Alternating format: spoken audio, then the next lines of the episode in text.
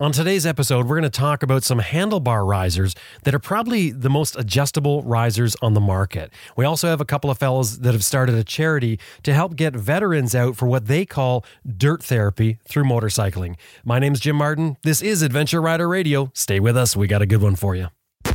Shall we begin? Shall we begin?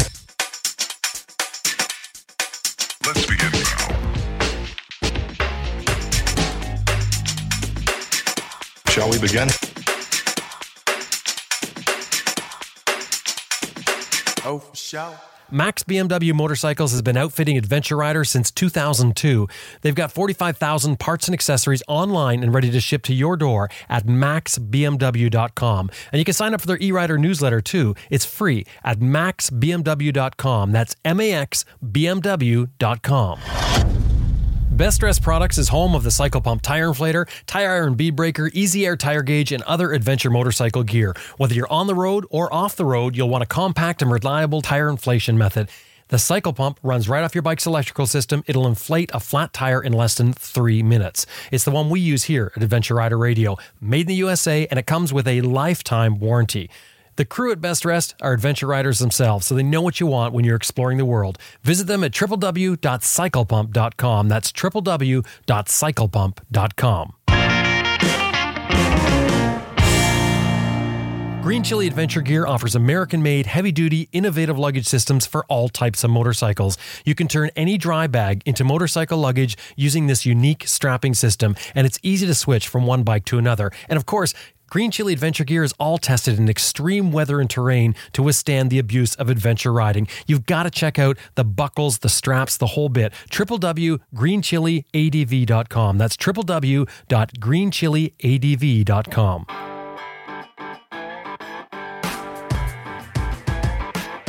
Hi, I'm Sam Manicom. Nick Sanders. Terry Borden. Sandy Borden. Jack Borden. Graham Field. Austin Vince. Jason Spafford. Lisa Murray. David Peterson. Rachel. Ed March. Glen Heggstad, Dr. Gregory W. Frazier, Dave Barr, Michelle Lanfear. Tiffany Coates. Herbert Schwartz. Brett Cox. Zoe Cano. Nathan Millward, Graham Hoskins, Joe Ruff. Jeremy Kroeker, Simon Thomas. Lisa Thomas. Simon Pavey. Grant Johnson. Robert Wick, Seth Simon. Elizabeth Martin. I'm Carol DeVal, and you're listening to Adventure Rider Radio.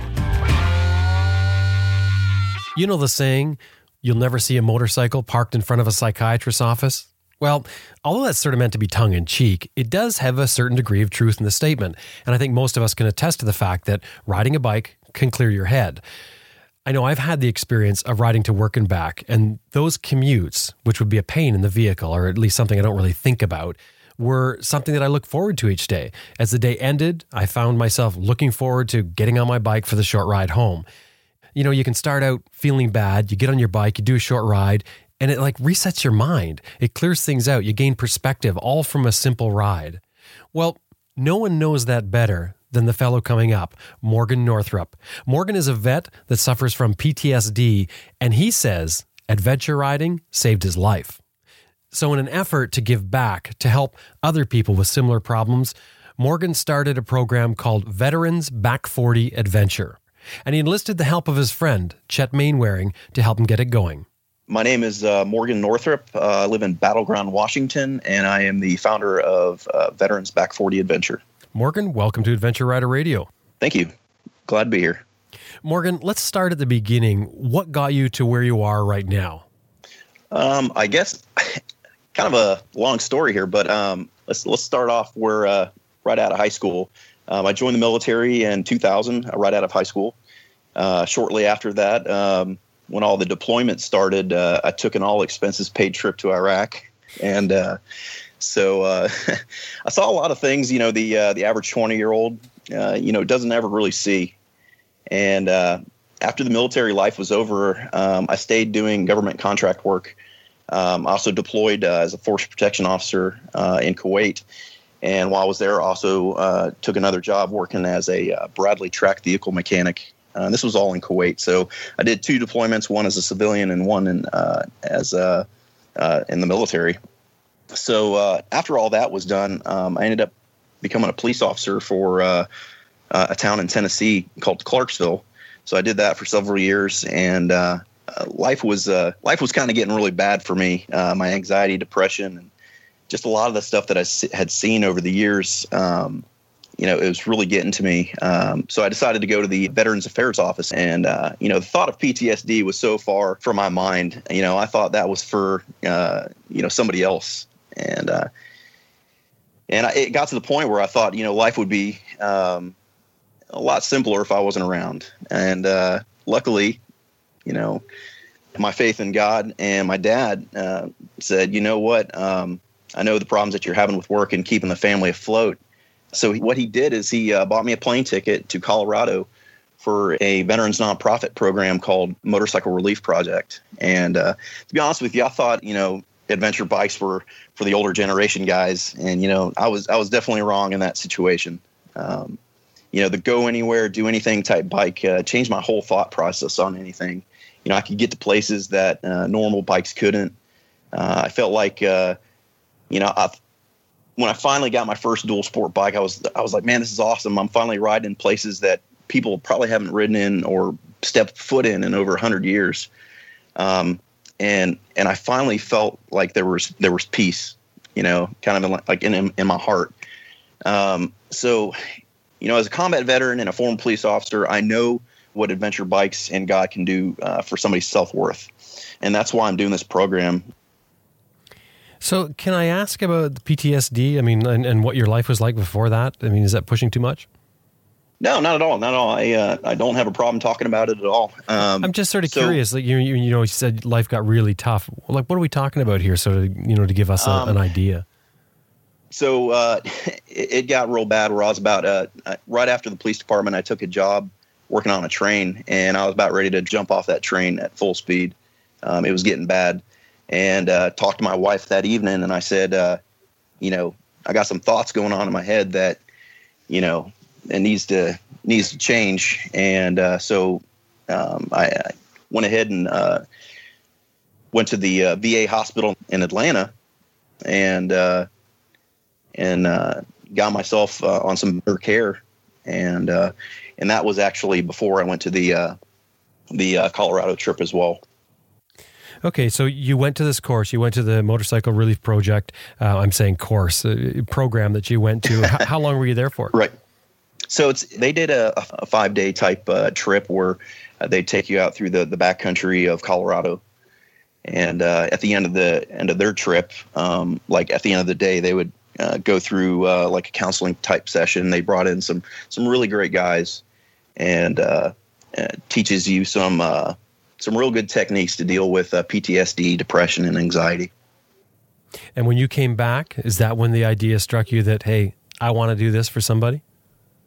I did. Um, I wanted to help Tom out as, as much as possible, and but it, it, got to the point where I was so far away from him that there wasn't really a lot that I could do for him. And uh, my family ended up moving from Tennessee up to Washington State, and uh, the community for adventure riding is so huge here compared to where I came from. Everybody was, you know, into Harley riding and and uh, and cruisers and stuff in Tennessee. And when I come up here, it, I just kind of felt like I, I came in with open arms. Like people were just like, "Hey, come on in." And especially with this program, everybody has been so so great that they're saying, I want to help. I want to help. I've got veterans telling me I want to be on this ride. I want to help any way possible. And that's honestly the way the way I was when I first started this. I wanted to do as much as I can. And uh, Chet, Chet told me one day he's like, uh, he's like, hey man, you, you need to kind of slow it down a little bit and uh, you know give the reins off to other people. Let them take the um, a lot of the uh, responsibility because you're going to burn yourself out. And uh, luckily, luckily, I got like Chet to help me out. Well, now you've mentioned Chet a couple of times. We'll bring Chet in. Chet, welcome to Adventure Rider Radio. Thank you. Great to have you here. So, Chet, where do you fit in in all this? Um, well, a little background on me. Um, I joined the Army back in 1982. Uh, I wanted to get married and have kids at a young age, and um, I threw myself in into the Army for 20 years and got to travel all over the place. And I got my uh, all expense paid uh, tour to Saudi and Iraq, you know, back during the, the early days, so to speak. Um, retired in 2002 and kind of stuck with the Army for a while until a, a failed back surgery from a you know recurring injury in the Army. Uh, kind of left me really disabled as well, uh, unable to do a full time job. And luckily, I'd already started working for uh, Brett at Puget Sound Safety, and uh, the off-road side of it as well as the street side, and started making a lot of contacts, you know, networking, so to speak. And it, it left me with a lot of really good people out there. And uh, over the years, I've done different fundraising type stuff. So I've got these contacts and I've got this drive to be able to help out and help a young program grow. And, and that's, you know, what I'm looking at doing is helping veterans the best way that I can. Morgan, how did you meet Chet?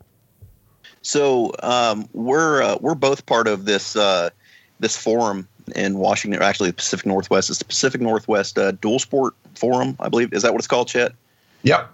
Yeah. So um, we're both part of that, and I saw this last summer that um, he was doing this uh, backcountry discovery route ride, and he did this thing. This guy's a this guy's a beast. Him and this other guy uh, named Brian, they both did this uh, this route in you know, something that would take you two to three days. He did it in 22 hours and 55 minutes. crazy, crazy. And uh, what he was doing, he was raising money for the uh, motorcycle relief project. And uh, I just kept on seeing his face pop up over and over. And I was like, man, I need to give this guy a contact because, uh, you know, if he's willing to, you know, help out with uh, the motorcycle relief project, maybe I can see if I can get him on my team and uh, you know, luckily he got put in my uh, in my doorstep because he's he's like I said, he's definitely helped out with a lot of sponsorships, and we've got a a bunch of bunch of sponsors right now that are really really wanting to help out. Veterans Back Forty Adventure is something that's going to be running. It has you you haven't got it completely up and running yet. It'll be ready for what this summer. So um, actually, this last Friday, I received the paperwork in the mail that we're all cleared for our Washington side of the uh, you know the tax purposes and stuff. And um, I guess we're just waiting on the government. You know, kind of takes a long time with them, but uh, we're we're pretty much clear uh, in the clear to be doing fundraising and uh, and doing all these uh, these ventures. right now, we're a self-funded nonprofit organization, and when it's all said and done, we're going to be an official for tax purposes through the government a a 501c3 organization. You know, our main goal is to uh, is to take these veterans out. Um, we're going to pretty much wine and dine them. we're going to take them out on dual sport motorcycles through the uh, Pacific Northwest backcountry. Uh, we're going to feed them, pay for the fuel. We're going to lodge them, and get them out there fishing and have a great time. So, what's the deal? Does somebody have to come with their riding license already? How do you screen people? You know, for um, for the technicality purposes of it, yeah, they definitely have to have a, a uh, motorcycle endorsement. That's uh, that's just kind of more of a insurance issue for us that we'd prefer to everybody have uh, motorcycle endorsements uh, right now. But do they have to be dual sport riders, or can they just be motorcycle riders? No, and that's that's the great thing. Yeah, let me Go step ahead. in a little bit. That's kind of where I come in. Uh, Brett's my mentor. He, he's uh, given me so many tools in the motorcycle world that uh, I like to be able to share that back as much as you shared with me. So the day one of the program, when we get people there, it's going to be a, a bit of an assessment, but a bit of training as well. So, you know, these these guys and gals, they've, they've been riding. They say they've been cruiser riders, and they look at the, all these other places they pass.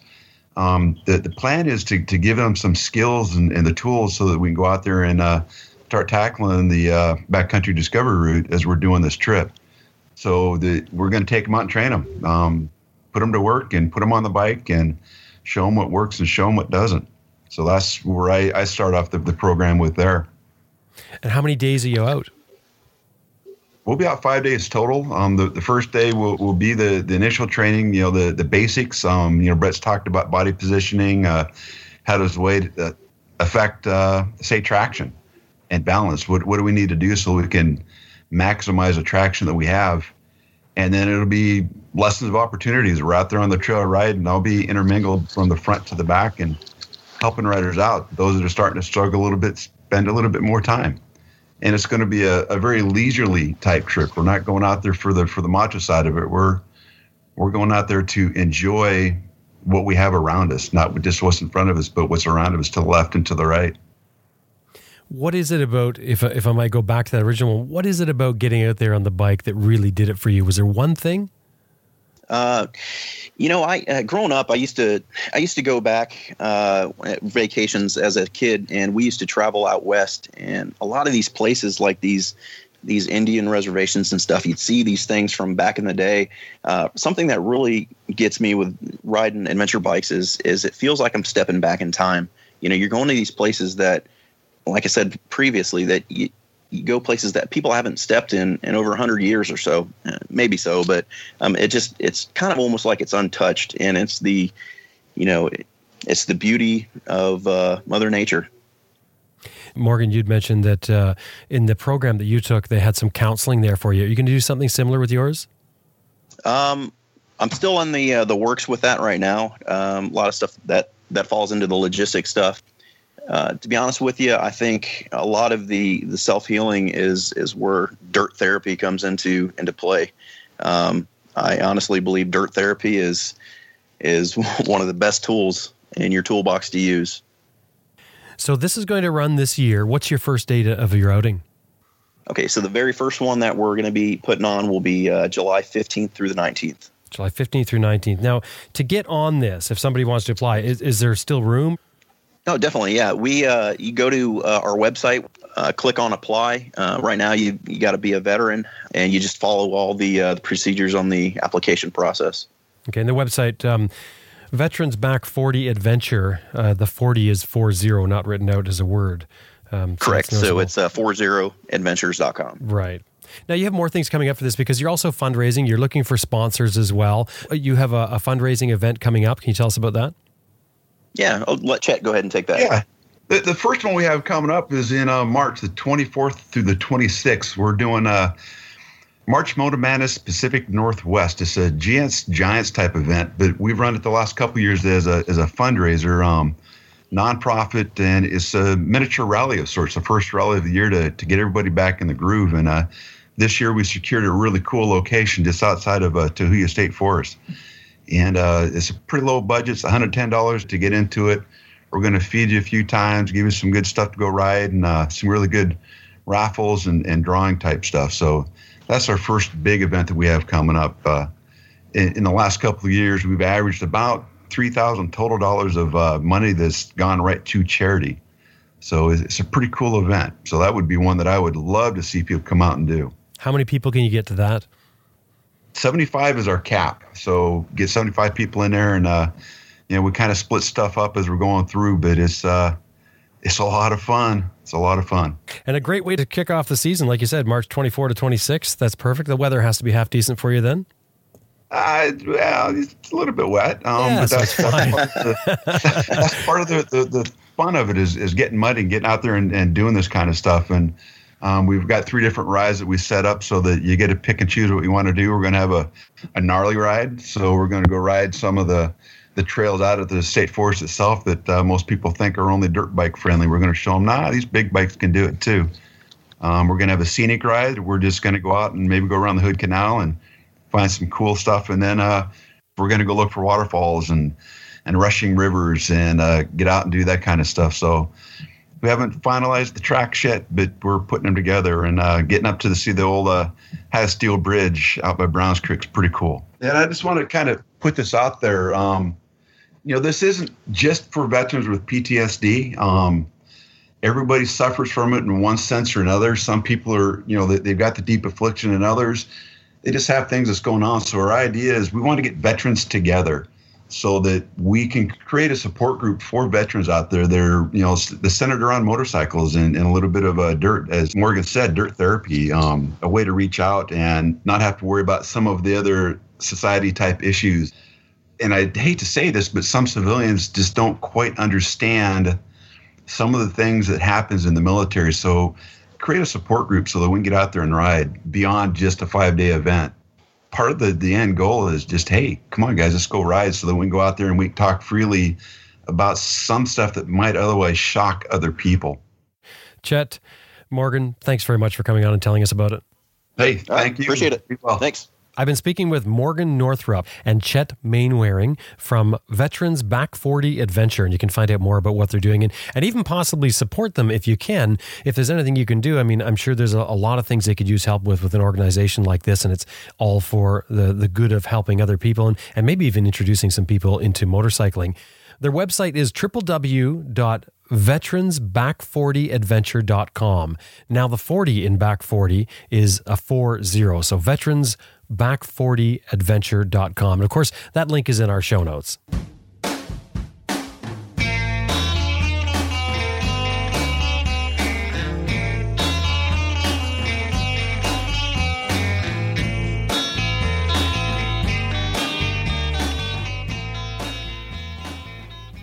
USA is a motorcycle rental company based near Seattle, Washington.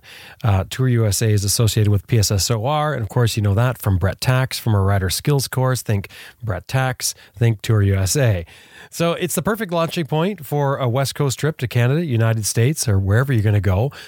The neat thing is, Tour USA bikes are all equipped with adventure travel protection. So, in other words, they've got Pelican panniers on there, they've got skid plates, they've got handlebar protectors, all the things that you need for an adventure. I mean, these are adventure people. Think Brett Tkacs, think Tour USA, of course. Now, you can either go on your own trip, you can just rent a bike and go off on your own trip, or you can join one of their their courses that they put on, one of the events they have. They've got guides, support vehicles, the whole bit. Tour USA is there to help make your dream ride come true. And you know the thing I like about this is you can fly out with your helmet and your jacket or whatever, rent a bike, go on a trip, and then fly back home. Like it's really easy to have a nice vacation. So www.tourusa.us. That's www.tourusa.us. And of course, anytime you're talking to them, let them know you heard them here on Adventure Rider Radio.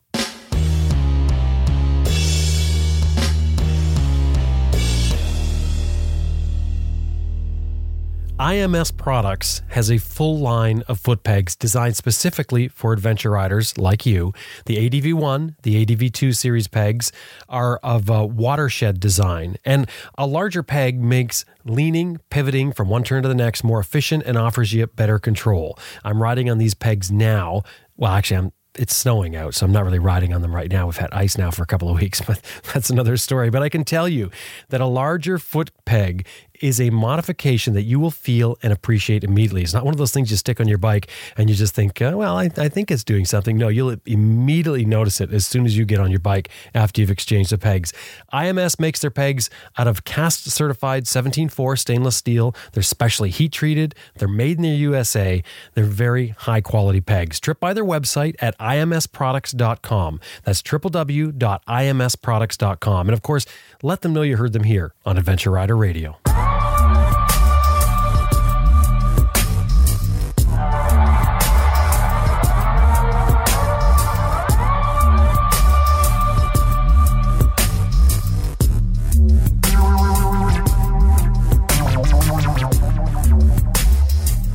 Next week, we're going to be starting a three part series on custom fitting your bike, the way it was meant to be. The series will feature Grant Johnson from Horizons Unlimited, and we're going to give you some knowledge that will get that custom fit that you deserve and require on your bike, regardless of the maker model of bike you have. So, in preparation for that, today we're going to talk with a fellow named Chris Olin. Chris is the owner and CEO of Rox Speed FX, and Rox makes a unique handlebar riser called the Pivoting Bar Riser. Now, these caught my eye because they're fully adjustable risers, allowing you to move the handlebars forward and back, as well as setting the bars higher up off your triple clamp, which in many cases is an integral part of fitting your bike correctly to your size. My name is Chris Olin. I am the uh, owner and CEO of Rox Speed FX Incorporated. Chris, welcome to Adventure Rider Radio. Thank you. Thanks for having me. Well, Chris, as you know, the, the reason I, am talking to you today is because we're interested in your handlebar risers. But before we get into that, just tell us a little bit about Rox. Uh, Rox is a company that's been uh, around since 1999. Uh, the original uh, products that we came out with were related to the snowmobile industry, uh, but one in particular product that we established early on was the pivoting handlebar risers, which we have a patent on, that was basically designed originally to uh, turn the snowmobile uh, ergonomics uh, into more of a motorcycle ergonomics. So you could stand up and ride a snowmobile similar fashion to a motorcycle. Really? That is interesting. Yep. So now have they changed that with snowmobiles now? Are their handlebars higher? Yep. Uh, originally, snowmobiles were designed for seated riding, um, but uh, they transitioned in the late 90s, early 2000s to standing up uh, to ride because of the ergonomics of uh, being able to take jumps and bumps and in a similar fashions as the motorcycles. And my cousin Rocky, who started the company, is uh, was six two um, and uh, obviously, as a six-two rider on a snowmobile, you uh, you know it used to be where your knees would touch the handlebars because you'd be seated. So, wanted to transition that into being able to stand up and have more control over the sled, being able to put it into positions uh, that you can't do from a seated uh, position. So. That's really interesting because, yeah, I guess back then snowmobiles were, while they were smaller, they were narrower, they were set yep. up to sort of just sit on and buzz around. But now, I mean, it's incredible same. stuff they're doing. I mean, same as everything, I guess. Yep. But it's an yep. interesting history, though. That, that's an interesting way to start. So when Rocky started that, was there no alternative? No, there wasn't really. Um, again, originally, you know, there used to be steel posts. Uh, um, with a flat plate, four bolt plates on the top of the steering stem and a handlebar setup. So uh, the ergonomics of the pivoting riser, where you're able to raise the bar, but also uh, position it forward or backward, depending on your arm length and your torso height uh, or standing height. Um, really uh, gave you much more control over that. And then, of course, once we discovered, or he discovered, that that worked very well. Uh, his father was uh, intuitive enough that they decided they needed to patent the idea. And uh, then, of course, uh, being a snowmobile rider, summer comes along and you, you want to be able to continue the process of riding. So ATVs, uh, like the old 400EXs, where he took that same idea and applied it to the ATV and now allowed him to be able to stand up and ride. Again, much more uh, ergonomic uh, position for sport quad riding or actually motocross for ATV riding and uh, you know getting yourself in a, in what you'd call an attack position or a, a comfortable position to uh, take on the bumps and, and ruts and and stuff of the woods on an ATV and again that again that transfers over into the enduro motocross enduro riding. Uh, so taking a KLR, for example, that's been around forever, and being able to raise those bars so that when you're standing on the foot pegs uh, and positioning that handlebar to your height and reach uh, had a big advantage. So we soon he soon discovered that he could transition that part, that pivoting riser, uh, into all seasons, so to speak. So describe this pivoting riser that you have. Uh, it's, it's a pivoting riser uh, basically allows you to move the handlebars from its stock location on the top of the triple clamp uh, and raise that bar up. And uh, you can either do it in a vertical position or the uh, bar riser will uh, pivot forward uh, or backwards, kind of again, depending upon the, the rider's reach, arm length, and torso length, and allows them to place the handlebar exactly where they want it to be you know, we all come in different shapes and sizes. We all have different uh, pant lengths, uh, arm lengths, and the pivoting riser really allows you to uh, customize the fit of the bike to the rider. So it's kind of the big advantage of that. The handlebar moves up to the top of the riser. The uh, the boss of the pivoting riser goes into the triple clamp uh, stock position. Uh, it comes in various heights depending on the type of vehicle that you're riding. Typically, we're in that two inch position. The two inch height is, is what's been most favorable to the uh, enduro adventure bike market. So now, is this setup solid enough for real heavy use? I mean, you, have got some added leverage there that you've increased uh, the leverage with the, the height gain from the handlebars. Is it solid enough to handle all the abuse that it would take stock? Yes, yeah, so you'd be surprised. Um, it only takes about 25 foot pounds of torque to to clamp those into position, and they don't and they do not move.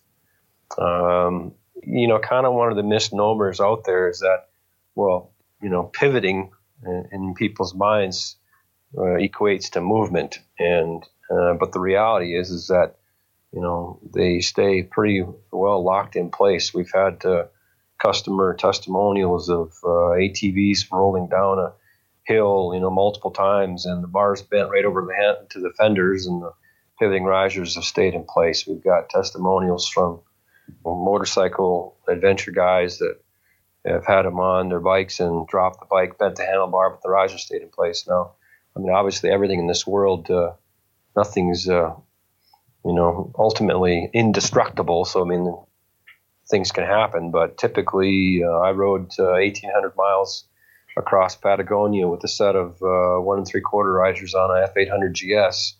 Started out in Osorno, Chile, and all the way down to the tip of South America, and dropped the bike three, four times, and never had any issues. So they're pretty solid. The intriguing thing about your setup that you have is the pivoting because usually when you put handlebar risers in, it lifts your handlebars up, which is great. You get mm-hmm. that added stance, and you can even rock your handlebars back a little bit if you yep. wanted to, d- depending on what bars you have.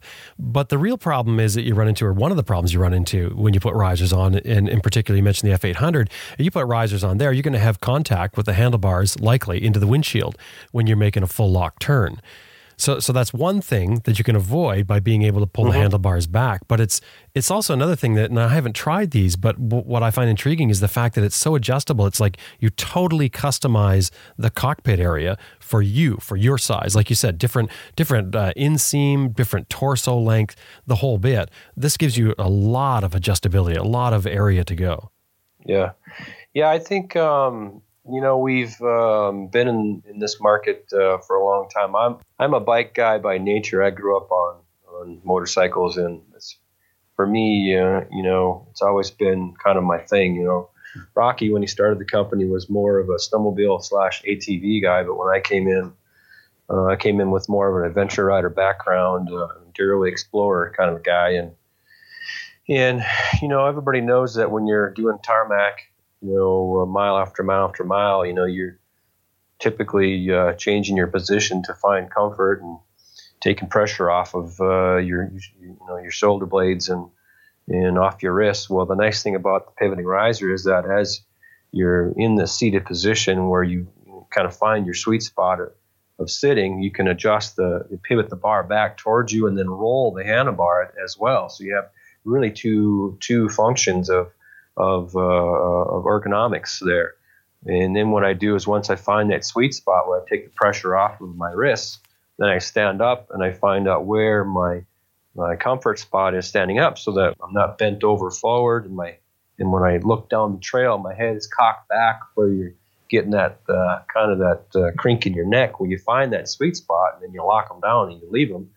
And um, it's really the best of both worlds. Now, there's some people out there that believe that you shouldn't change you know, the ergonomics or the pivot point and the swing of the triple clamps, um, because there is a, there is a dynamic that will happen uh, that as the farther you move the handlebar back, the, the kind of the there's a, a, change in the steering characteristics, and that's why we don't recommend on typical um, adventure bikes. We never recommend going more than two inches, and we never recommend pivoting back farther than a certain point because of the fact that you your handlebars will start to swing. You know, it's it's like the old uh, ape hanger on a Harley bar. You know, the, the higher you go, the farther back you the bar or the grips position, the more the handlebar begins to swing around an axis versus directly over the uh, pivot point of the triple clamps. Now, you know the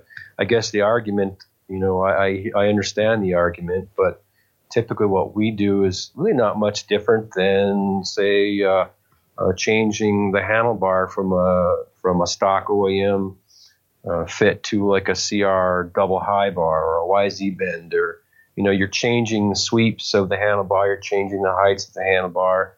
Um, you know, there the whole idea is to find that comfort spot. Well, the idea of the pivoting riser is to, you know, take that one step further. You know, you're typically seeing guys, uh, you know, six two, six three guy may have that uh, pivoting riser 10 to 20 degrees forward of where he where he uh, is seated or standing because again of the height and reach that he has. You know, I mean, I, I don't, I just am not sure I understand how some people can say, you know, you shouldn't put risers on a motorcycle. Well, I guess I am going to have to disagree with that from a perspective of ergonomics. We've got guys in the GS world, uh, GS Adventure, GS, uh, you know, the, the, big bikes that swear when they come to the to the uh, events that man, I can put another 100 to 150 miles on a day because of the fact that I'm I'm not leaned forward with pressure on my wrist, and it takes all the pressures off my off my shoulder blades. We've got we've got testimonials of guys that are you know over six feet tall that say that you know as they're riding single track they can uh, be in a more up, little more upright position where it allows them to take more abuse and uh, they can ride longer because they're not bent over. Now the reality is is you know we all build muscles in places that were weak over time, but still being able to to fit that bike to your body style and your riding style is just a, a huge advantage that you know that we know has been proven. So whether it's in the ATV market or snowmobile market or the motor adventure motorcycle market, which is kind of really where we're at nowadays in, in our business is uh, meeting the needs of the adventure rider crowd. We've you know we've got ladies that ride uh, a lot of women adventure riders are out there now, and, and you know a lot of them are you know below five seven five eight in height. So again, having that lady on say an F six fifty GS, where typically you're you know put it into a forward position. A Triumph 800, you know, again, kind of puts you in a forward position when you ride. You're able to bring your, yourself back to a little bit more of an upright position where your your comfort and your sweet spots are. We've got a lot of uh, women out there that really love the product just for that reason. And we talk about fit on this show a fair bit uh, about getting your bike to fit you because when you jump in to, drive a car, for instance, one of the first things you're going to do is you're going to adjust your seat. You're going to probably adjust the steering wheel and you're going to adjust your mirrors. It's like it's fitting the car to you exactly. as, a, as a driver. And, and a car is so easy, right, in comparison to a bike. With a bike, you want it tuned to you, and everyone is not the same size. I mean, it, it certainly makes sense that some people are going to uh, use risers. But who would you say a riser would be applicable for? Is it only tall people or is it anyone according to their fit? No, I would say it's anyone according to their fit. You know, um, you know the reality is, is we all can get used to to a, a, position on a motorcycle when we purchase it, but the reality is, is fitting it to your style, fitting it to your ergonomics is really the key to what we do. And um, and we've got testimonial after testimonial that just say thank you. You know, we pre man, it's made such a big difference for me. You know, because um, you you can put them straight up if you want, but typically you have them slightly forward or slightly back and again, it all depends on ergonomics. You know, I just bought a African Twin. I've had it for three, four, you know, probably three, four months. You know, and again, it's a very nice bike, very, you know, uh, very nice ergonomics. I changed the bars and put risers on for my fit. Again, block risers a great opportunity as well. You know, doing a block riser for those people who just can't seem to get around the, the idea of a pivoting riser. Great. You know, it really comes down to fitting the bike to you, finding what works for you, and not being afraid to to change something from the OEM uh, standards. You know, don't be afraid to to adjust things, to change things, to find what fits for you. Um, and we don't have to just accept the fact that well, that's how it's made. I can't do anything about it. I can't change it. Well, yes, you can. Obviously, there's mechanical uh, aptitudes involved here where you need to make sure you always do things safe always do things in a way that uh, provides the most safety. Uh, cable links is another example. When you're anytime you're messing with risers, you always need to pay attention to cable links and slack and and lock to lock turning of the handlebars to make sure your throttle is is uh, got plenty of slack and so there are safety functions uh, in modifying your motorcycle that you do need to be aware of and we recommend that if people aren't mechanical, that they take the bike in and have it done by a professional. And we've got a number of dealers across the, the country that make the riser actually a part of the function of fitting the bike to their customers now. And that's been really nice. How does someone tell which riser is for them? Typically, what I do is I tell people to, to sit on your bike, put your feet in the foot pegs, find kind of where your your body is most comfortable to sit. If you're doing tarmac miles, long haul miles on adventure bikes, kind of sit in that in the saddle, find your comfort spot, and then swing your arms up to where the handlebars are. Uh, as you swing your arms up and you're in your sweet spot, for if you're going to be doing long haul miles, and the bars come up short of your hands, then you obviously want to bring the bars back to you. You know, then stand on the bike with your hands on the bars. If you find that you're you're bent over forward um, at a position where when you lift your head to look down the road or the trail or look forward, and you you feel like you you really have to bend your neck to look ahead, then you're a candidate for a riser. If you're a, a smaller person who, again, uh, is sitting in a seated position, find your sweet spot where your foot feet over the pegs or on the pegs. Uh, swing your arms up, find out where that bar is. If it's coming up quite a bit short of of where your comfort spot is, you're going to have, as you drive the bike, you're going to have pressure on the uh, the wrists that and that will eventually turn into uh, what I call the finger tingles or the the shoulder blades begin to get that uh, tension, and you end up riding with one hand to take pressure off your wrists and take pressure off your back. You know, you're switching back and forth. Uh, you're you're a candidate because it changes everything, doesn't it? When you're when you're leaning over to grab handlebars, your weight is shifted forward. As you said, your head you can't tilt up, or you've got to tilt your neck up hard to see. You tend to lean on the handlebars then because you're actually leaning forward. Whereas it sort of all changes if you get yourself set up right on the bike. Exactly. You know, um, I don't know if this is going to be stretching this as a, as an example or not, but you know, I've coached lacrosse and football, and and one of the things you always tell the you know the best position to be in is the is a position where your your shoulders are over your the balls of your feet, and you're kind of slightly bent, and you're ready to to shift left, shift right. You know, you're ready to go forward, go backwards. Well, it's no different on a motorcycle. In a motorcycle, you're your best position is, is to have yourself situated where you can be neutral to shift your weight left, shift your weight right, pull yourself forward, push yourself back uh, in a way that if something happens really quick, your front tire hits a rock and kicks out, or you're or you're uh, you know coming up to a culvert or a, a washout or something, you're able to transition yourself and position yourself quickly to offset the the movement of the bike. And if you already have position on your hand, your wrists and your hands on your handlebars with your weight in a forward position, you're going to take things much uh, harder than you would if you were neutrally positioned on the bike. But that's my opinion. You know, there's a hundred different ways to to do things these days, and there's a lot of opinions out there. But I'm just going to tell you from my perspective and my experience, being in a, in a neutral position to take on anything that comes at you is the best position to be in. Now, to determine which riser you want for your motorcycle, how does someone do that if they were going to order one? Find your bike on the Fitment chart. Um, if you go onto the website, uh, there'll be on the top menu bar, you'll see it'll say Fitment chart. Click on that. That takes you to uh, the motorcycle uh, tab or an ATV tab or, or, a, mo- or a snowmobile tab. But in this case, we're talking about motorcycles. Uh, once you get there, find the bike on the chart and then carry it across. It'll tell you whether or not that bike fits with no changes, whether or not we have identified that you need cable extensions. Uh, then if you carry it across even farther, it'll tell you which risers we recommend for that bike. You said cable extensions. Do you sell cable extensions as well? Uh, we do on some bikes, but what we recommend is that you go to like Spiegler or we go to um, Motion Pro, they do make extensions for the bikes that require it. We typically see, uh, for example, on the F800 GS, we have a one and three quarter riser, so you don't have to have cable extensions. But if you want to go higher, like to the two inch, you would need uh, the plus two brake uh, line extension for the front brake levers.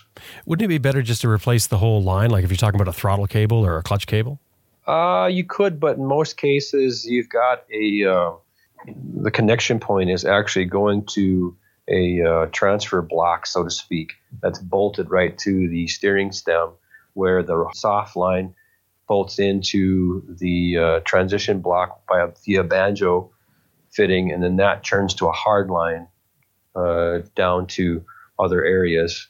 You know, nowadays, you've got uh, anti-lock brakes on a lot of things, and you typically don't uh, want to have a customer cracking the lines on on their bike for the anti-lock setup. We recommend they take their bike into their local dealer to if they feel like they need to change the line uh, to take it into the dealer so it's properly bled uh, and assembled. Mm-hmm.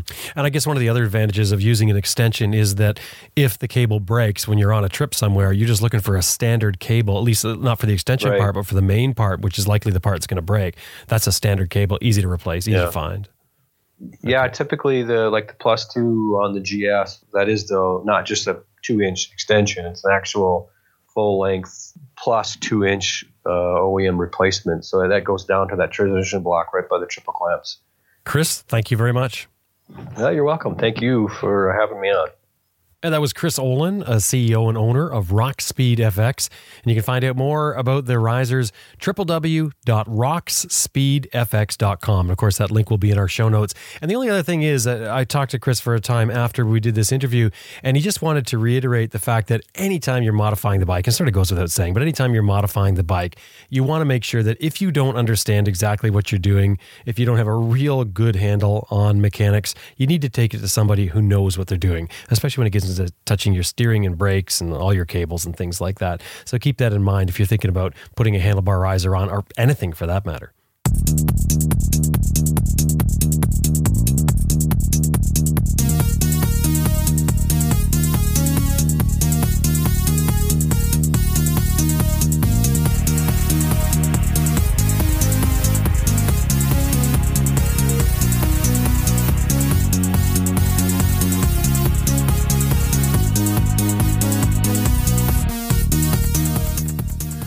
Aerostitch still runs the Ride More guarantee, which is if you try any Aerostitch one piece R3 or Roadcrafter Classic riding suit for one month and you're not riding more than you did before you received it, you can send it back and get a full refund. No questions asked. How can you ask for more than that? You, you, I mean, you have the chance to try the suit out, and they're so confident you're going to love it that they're going to give you your money back and not ask any questions if you don't like it.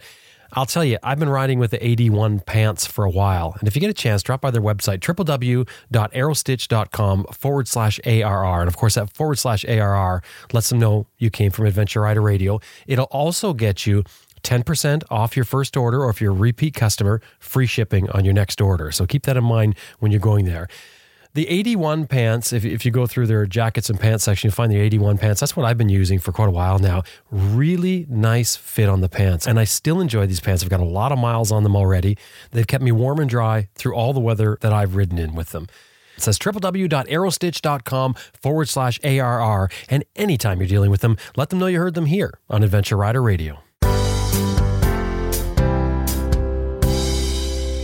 Well, you have to love the KLR 650. I mean, really, even if you, you don't own one, if you know anything about them, they're they're sort of a do everything bike. Well, what's really cool is I used to have an 06 and I absolutely loved it. I would like to get another one. If you have one of the older ones up to 07, you probably look at your fairing, which is very tiny and, and, needs to be modified, and think you'd like to do something with it. There's a lot of modifications out there, but there's a company that is now making replacement fairings for them. It's called Obsessive Cycle Disorder. And they have a, a fairing. It, the guy's name is Sam Spitz, by the way. He um he's came up with this for himself. He'd originally planned it for his own bike. He put so much work into it. He's decided to manufacture them and sell them. Durable, hand laid fiberglass construction. It's made in the USA. It leaves your stock lights in there. It's a bolt on modification. It's uh, no modifications to the bike. And he's saying it offers you superior wind protection for up to the 07 model. Very cool. And not a lot of money for it either. So if you're looking for a great way to modify your front end, I, I got to say, you know, with my 06, that was my one beef was that fairing. I, I, didn't just didn't like the look of the fairing, and of course, I didn't like the wind protection I got from it. So this might be a solution for you. It's called the RF-1, and, and I think Sam's got a really cool thing going on here. His company is called Obsessive Cycle Disorder, and uh, you can get that www.klrfairings.com. And of course, let Sam know you heard him here on Adventure Rider Radio.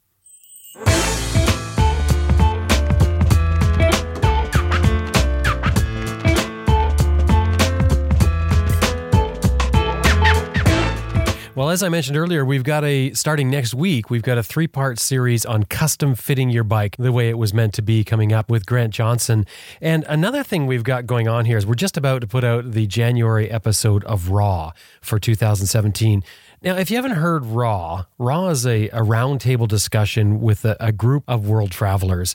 And uh, they talk about all kinds of things to do with um, motorcycling and travel. There's all kinds of uh, information there and opinions shared with it. It's really great. We've been getting tons and tons of feedback, and, and uh, really the, the downloads have gone completely through the roof for it. It's called ARR Raw, and you can find it on our website, www.adventureriderradio.com, and you click on the Raw button. So the regular regular co host for Raw. I'm hosting it. The co hosts are Shirley Hardy Rix, Brian Rix, Graham Field, Sam Manicom and Grant Johnson. And uh, it's funny, it's fun, and it's extremely informative because that group of people there have a lot of information to share. And it's it's really neat because everyone doesn't always agree. So you'll get these uh, conflicting opinions. Sometimes you'll get people agreeing. A lot of fun. On this episode that's coming out in a couple of days for January 2017, we also had a, a guest on that, and that is Carl Parker, who is the publisher of ADV Moto Magazine. If you haven't seen that magazine, you definitely want to have a look at it. Um, Carl is also a traveler, and he had lots of input for this episode. It's going to be a lot of fun. Watch for it coming out in a few days, and make sure you download it. Remember that it's a separate feed, so you have to subscribe separately. And let me just put one last thing out there for this episode the Veterans Back 40 Adventure if you think you can help these guys out, you've got anything to add, maybe you can help with funding or maybe you, you're interested in sponsoring them, get a hold of them. It looks like they've got a, a really great thing going here. www.veteransback40adventure.com. Remember that 40 is 40 and and see if you can get these guys a hand because what they're doing is they're taking people out and they're teaching them about motorcycling, using motorcycling for therapy. I mean, that is amazing stuff, and I really have to to tip my hat to people who do that kind of work.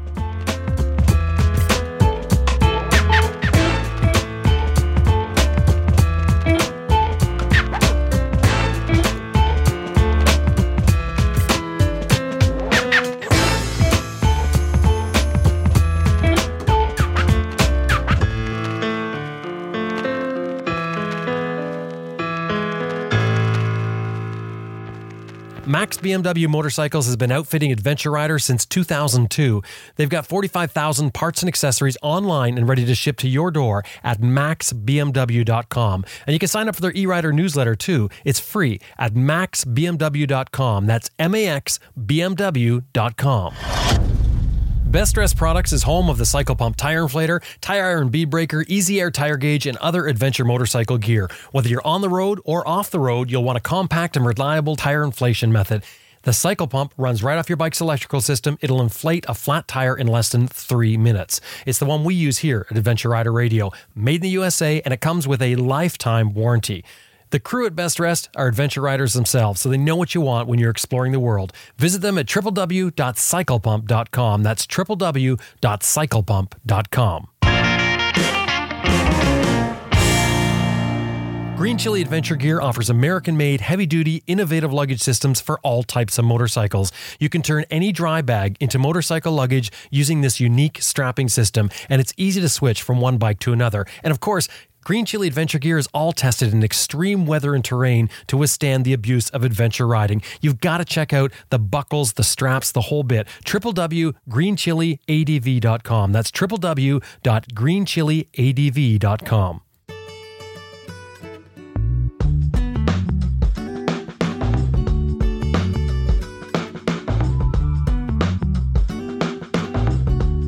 Just listening to Green Chile reminds me I've been trying their Mondo UL straps. Very cool. I mean, these guys know how to sew straps. Anyway, that about wraps up this episode. And uh, we sure hope you enjoyed listening to it as much as we did making it. Special thanks to you, the listener, of course, and to our producer, Elizabeth Martin, on all the work she does in the background, in the shadows of Adventure Rider Radio. Hey, if you like what we're doing and you want to help us out, it is built on a model of advertising and donation. So if you can drop by the website, click on the donate button, and send us a donation, we would be eternally grateful for sure. And anything $10 or over, we're going to send you a sticker. And we've got these brand new stickers too, by the way. Very cool stickers. I'm excited about them. I don't know if you can tell. I'm Jim Martin. This is Adventure Rider Radio. Get out there and ride your bike if you can. See you next week.